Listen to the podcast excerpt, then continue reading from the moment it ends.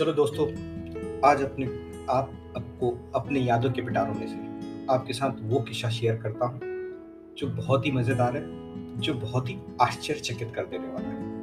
आश्चर्यचकित क्यों? क्योंकि आप सुन के ऐसा ये बोलेंगे कि क्या ऐसा भी होता था? ऐसा भी करते थे लोग? बात है अप्रैल में गर्मी की शुरुआत की। बात है गर्मी की छुट्टियों की शुरुआत की। बात है दोस्तों के साथ वक्त बिताने की शुरुआत की। पापा ने ऑर्डर किया एक नया रेफ्रिजरेटर रेफ्रिजरेटर क्या होता है? कैसा दिखता है? ये थे मोहल्ले वालों के सवाल। ये थे मोहल्ले में मेरे दोस्तों के सवाल। फिर क्या था? एक दिन रेफ्रिजरेटर रिक्शे में आया। रिक्शे में आया रेफ्रिजरेटर और रिक्शे वाले ने अपनी बख्शीश ली। पूरा मोहल्ला देख रहा था।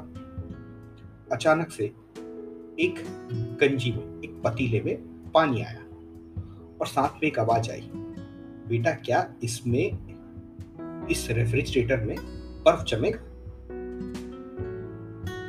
फिर क्या था? रेफ्रिजरेटर चालू हुआ, वो गंजी, वो पतीले, पानी वाला पतीला रेफ्रिज, रेफ्रिजरेटर में फ्रीजर के अंदर। और मोहल्ले में लोगों का इंतज़ार चालू। फिर क्या हुआ? चमत्कार हुआ। अप्रैल का महीना है भाई।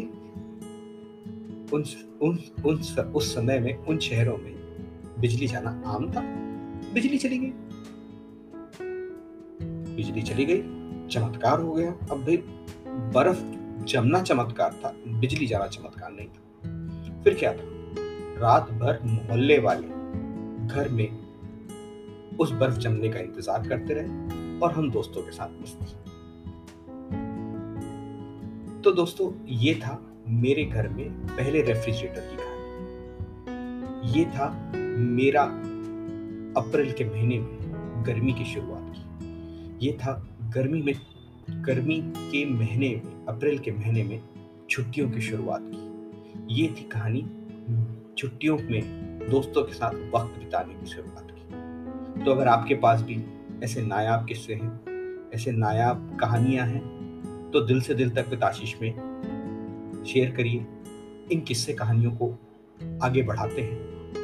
दिल से दिल तक आशीष किस्से कहानियों